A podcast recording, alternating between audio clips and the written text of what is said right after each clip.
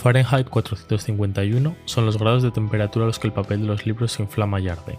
Aquellos libros malditos que jamás deben ser leídos. Aquellos libros, historias, datos de culpables y listas interminables de crímenes que muchos no quieren que leas y que conozcas.